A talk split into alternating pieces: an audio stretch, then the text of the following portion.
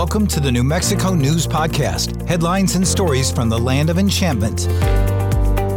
Brought to you by KRQE. Here's Chris McKee and Gabrielle Burkhart.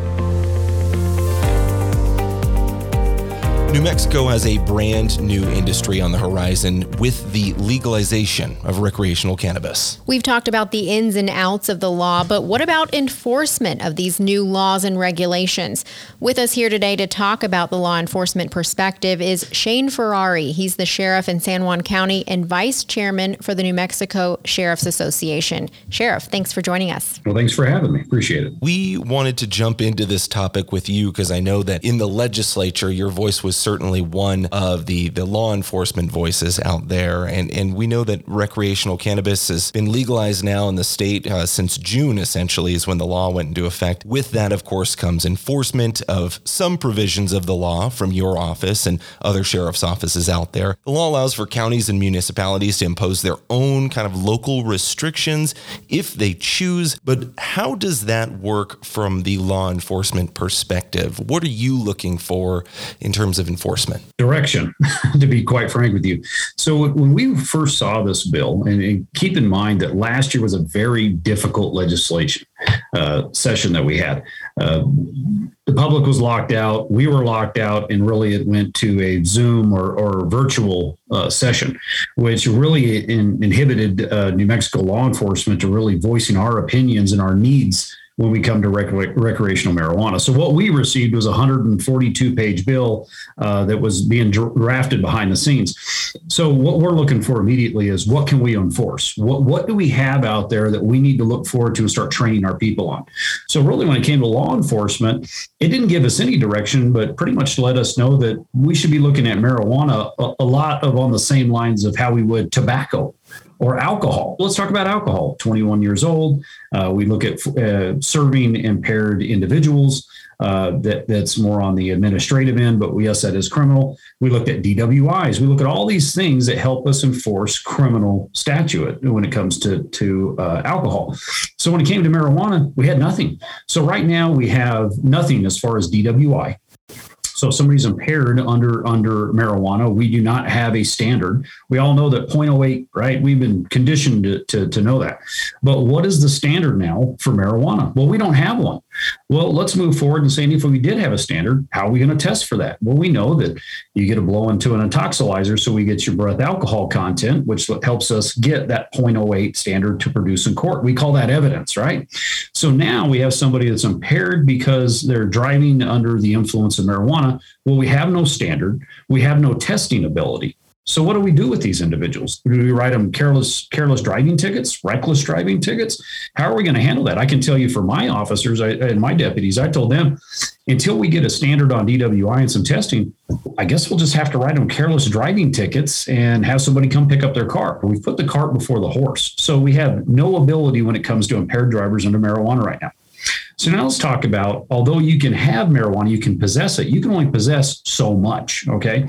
So we have a law enforcement officer in T or C stops a vehicle, approaches the vehicle, the window rolls down, and he smells the odor of green marijuana. State statute now says that that in and of itself is not reasonable suspicion nor probable cause to inquire about the marijuana in the vehicle. It's legal. We can't smell the difference between four ounces, you and your friend's pot, and the 500 pounds that you've got in the trunk that's coming up that uh, for Mexico or wherever it, could be. The, the black market section of this, right? Keep in mind at the same time, uh, Colorado experience this also, their canines that they had that were cross trained or trained in marijuana detection, we had to get rid of all those dogs. Now we have to have dogs that are trained in all illicit drugs but marijuana. So, really, uh, when we talk about these things, uh, on the enforcement end, we really have very little law to enforce at this time.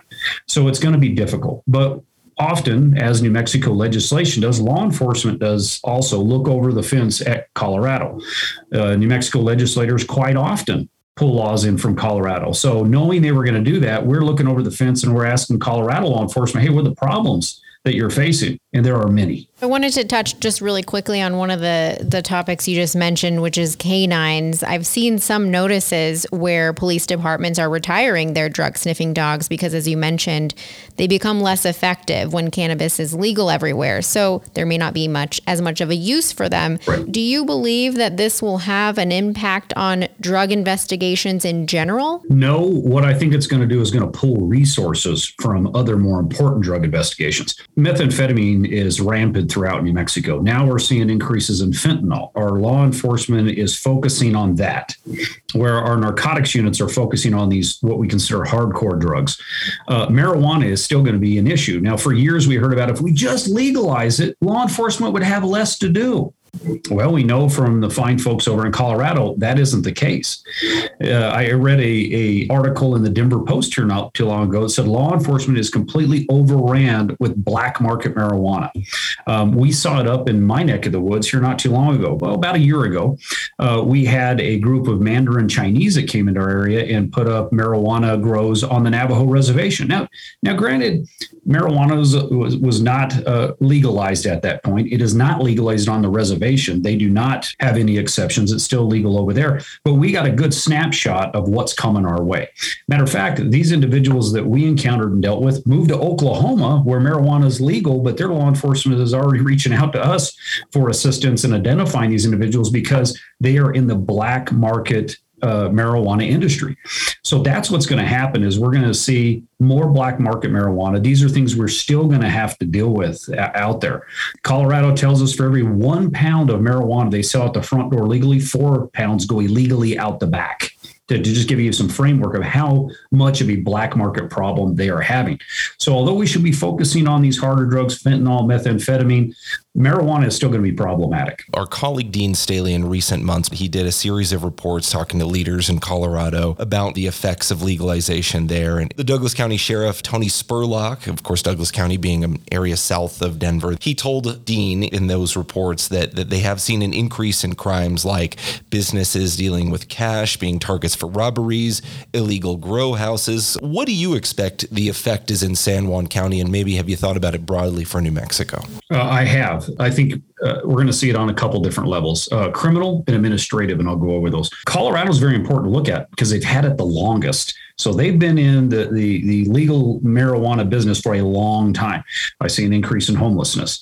I see an increase in break-ins. They've seen that especially in the Denver area. Uh, that when the homeless were coming in, they need a resource for money, and that's where they're going to get it from is is from from theft.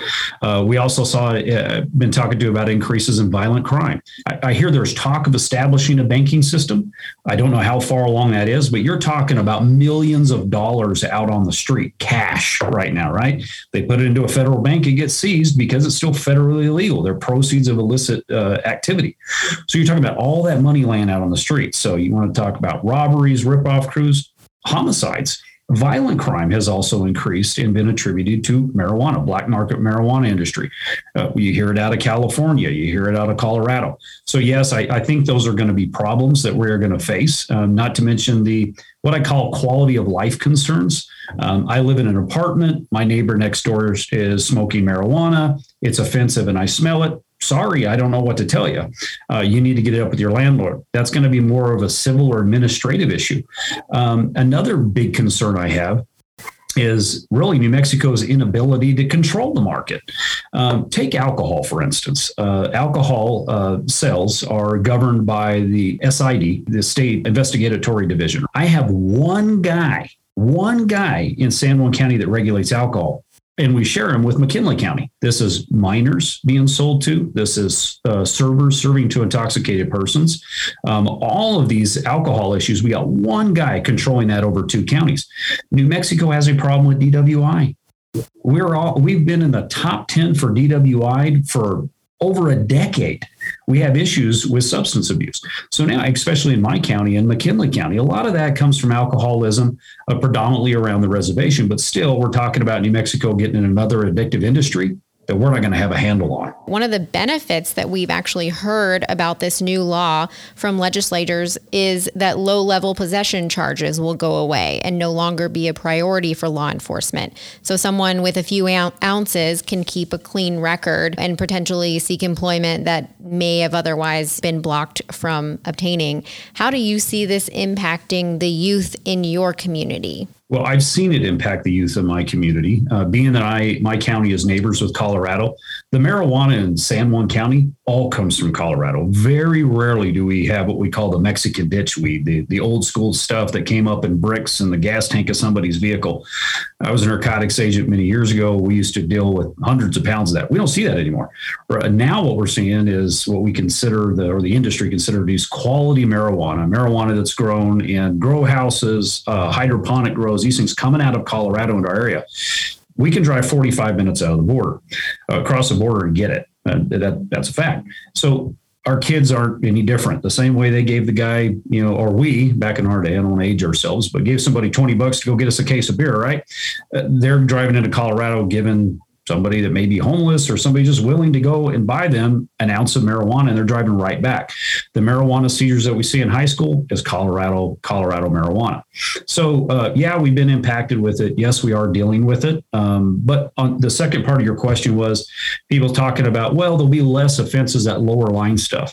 To be honest with, uh, I'm not oblivious to the, the, the fact that people have been using marijuana here for a long time those marijuana users are going to continue to be marijuana users. When the law was passed, I didn't expect the whole county to start smoking marijuana. Those that do, do, and those that don't, don't. The people that use it responsibly, fine, use it responsibly. We don't have a problem with that. But but as far as the the impact or or the the workload that will be taken out of law enforcement for these small, minute amounts, it wasn't a problem in the past, and it's not going to be a problem more. We didn't gain any more manpower. Along those lines of man manpower. One of the responses to the legalization of recreational cannabis is that, well, now this is a regulated industry. It allows the state to collect tax dollars, and some of that does go back into the communities. And there should be enough money, right, to be able to hire more people to target some of these specific issues. What do you say to that? Do you think that, you know, through the collection of tax revenue that you'll be able to staff certain positions to address some of these issues? No, I, I don't see that. I think it's a bunch of hogwash, and that was a sales tactic by the legislation. Um, what you're going to see is yes, we, local communities, whether it be counties or municipalities, are the recipient of part of that gross receipts tax. However, I guarantee that it, has been allocated for education, it's been allocated for infrastructure. Law enforcement is going to end up on the short end of the stick once again here in New Mexico. Uh, the problem that we have to deal with that operation that took place out on the reservation 260,000 marijuana plants, 60 tons of product worth billions of dollars. The state didn't jump in. We, we actually had to utilize the federal government to assist us in getting rid of that. So if that, so let, let's take a snapshot of that. Now let's just move that 20 miles uh, east and put it in San Juan County. And now this, the county's responsible for an illicit marijuana grow, a black market marijuana grow. It's going to be the state's responsibility to destroy it investigate it and everything else.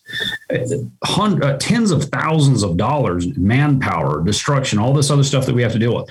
The state's not going to jump in and assist us with that. So I, I, really don't think the squeeze is worth the juice when it comes to the the, the taxation portion of it.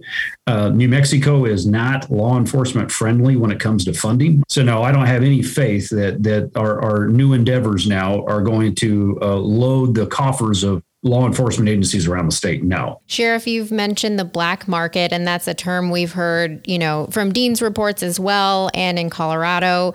Is the answer, you think, if we leveled the playing field and it became legal on the federal level in every state and there was less of an incentive maybe to try and sell it on the East Coast, do you think that would help us? No. Uh, you know, and I, I, hate to be such a pessimist on this. I, I really do, but I'm just going to call it what it is.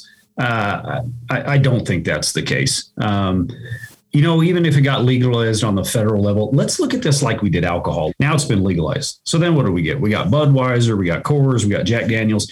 So what's going to happen, and I, I believe, and just American capitalism is once this thing gets legalized on a federal level, these big corporations are going to buy up all these little farmers right now that are trying to get in the industry. They're going to pay them pretty well, and it'll be another controlled market. So cash is king, and, and that's what we're going to see in the future of, of, of marijuana. Is there any way that you see a successful industry without some of these problems. What do you think maybe should have been the approach to this? Because I definitely sense from you is that New Mexico is going about this the wrong way. We are. What do you think needs to be done differently? What are some of the things that you would want to see addressed? I wish I had an answer for you. Sex, drugs, and rock and roll. Those are the, those are the three things you're not going to control, right? and that's you know, look, look, at the sex trade, look at the drug trade, look, at all these things. I, I, don't know if there's a way. It, it's it's a vice. It's it's something that we're going to have a difficult time dealing with. Um, granted, New Mexico, New Mexicans now, if they want to, they can grow their own stuff. They don't have to worry about it. They don't have to worry about buying from the pot shop down the street. They don't have to worry about uh, buying black market marijuana and the unknown substances that may be in it. They grow their own. So I don't know where this thing's going to head. I have to really harness myself sometimes of 25 years of saying this stuff's illegal and changing gears right now and say, okay, it's legal now. And the, the best thing I can do, and I have to remind myself quite often, remind my deputies, you have to look at this more like alcohol, guys.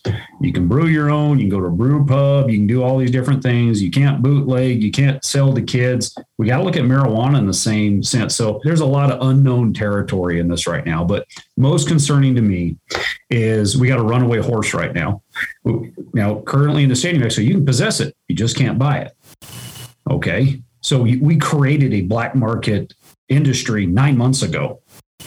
And now we're going to be catching this runaway horse. There's already people that have set up shop and they don't have licenses to set up shop. And and so it's a runaway horse. Sheriff i know you're you're one voice right in the whole state yes. but I, you also have a pulse on the law enforcement community. So i wanted to ask you do you get the sense that the sentiment is like yours or is anyone in your law enforcement community you know happy about this law? I haven't met a law enforcement officer that's happy about the law. Of course it's no secret that New Mexico sheriffs and the governor have been sideways since day one. But I think across the board, law enforcement is extremely concerned against the lack of law. What do we do with it? How, how do we deal with it?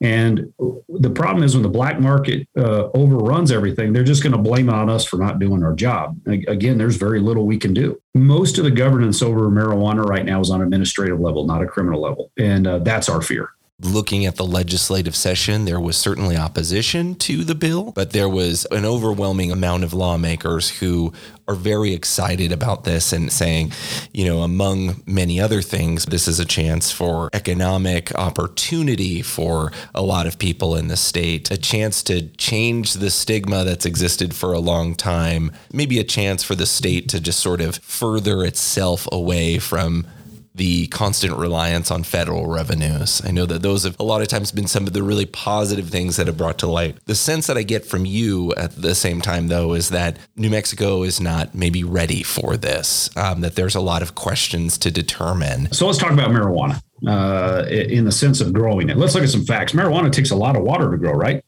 66% of the state's water flows through my county. We're a desert. We don't have a lot of water. So, where's this water going to come from to grow all this marijuana? I don't know. San Juan County, 7% of San Juan County is privately owned. The rest of it is federally or state owned. So, where's this going to be grown at? There's not a lot of private land.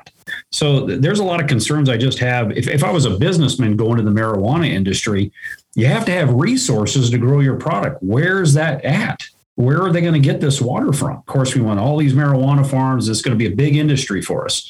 But where are we going to get the resources to get into this industry? I, I don't understand. Um, again, um, I, I've heard and you guys can correct me on this. I, have heard they're looking at up to twenty million dollars in in revenue. They're thinking. I think that was the last uh, dollar amount at $20 million annually. $20 million isn't a drop in the bucket. Uh, what are we supposed to do with $20 million? I guarantee law enforcement is going to be spending more than $20 million just dealing with this new industry. Again, when you talk about what resources it'll pull for me, I think we'll be dealing with more of the black market marijuana. As far as the regulation, that is not counties, municipalities. That, that, that's not their job. That's the state's job. So I don't know what what type of infrastructure they have set up for when this thing goes live. When they're handing out licenses, who's going to be checking up on these folks? I, I don't know, but that's not my responsibility, and I won't be doing it. When you're looking ahead, and I think about lawmakers, many of them have a really positive vibe. I think you've shared a lot of concerns maybe what's the message that you have looking towards the future? You know, again, as I said earlier, I, I hate to be such a pessimist on it. I mean, the, I think predominantly those that, that choose to use marijuana are going to use it responsibly. I truly feel that.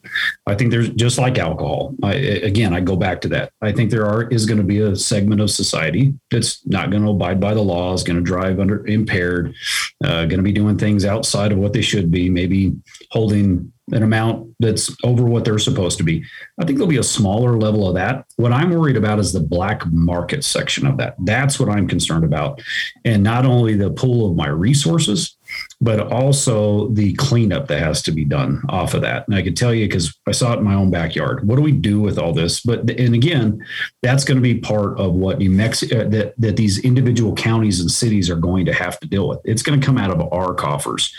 My concern is the amount of money generated, the GRT, gross receipts tax generated out of this, is not going to be profitable. I think we're going to be spending more supporting an industry that we are making. And, you know, I've heard mixed numbers coming out of Colorado uh, about how much money they're making versus what the output is to just support that industry. So I'm, I'm looking ahead. Um, I, I, I don't want to say there's dark times ahead. I don't know. I'm, I'm hoping there's some silver lining, but just from where I am right now, I think we're coming into this thing half cocked.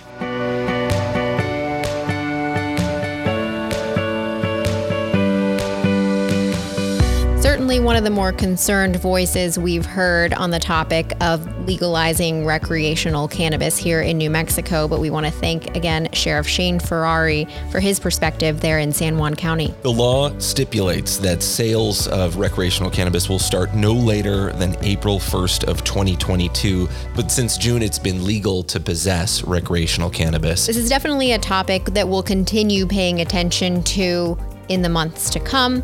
In the meantime, you can reach me at gabrielle.burkhart at krqe.com and on Twitter, gburknm. And I'm Chris McKee TV on Twitter. You can also email me at chris.mckee at krqe.com and also check out our website. It's krqe.com slash podcasts. A lot of times we'll link back to a lot of related news coverage to these podcasts. Thanks for listening.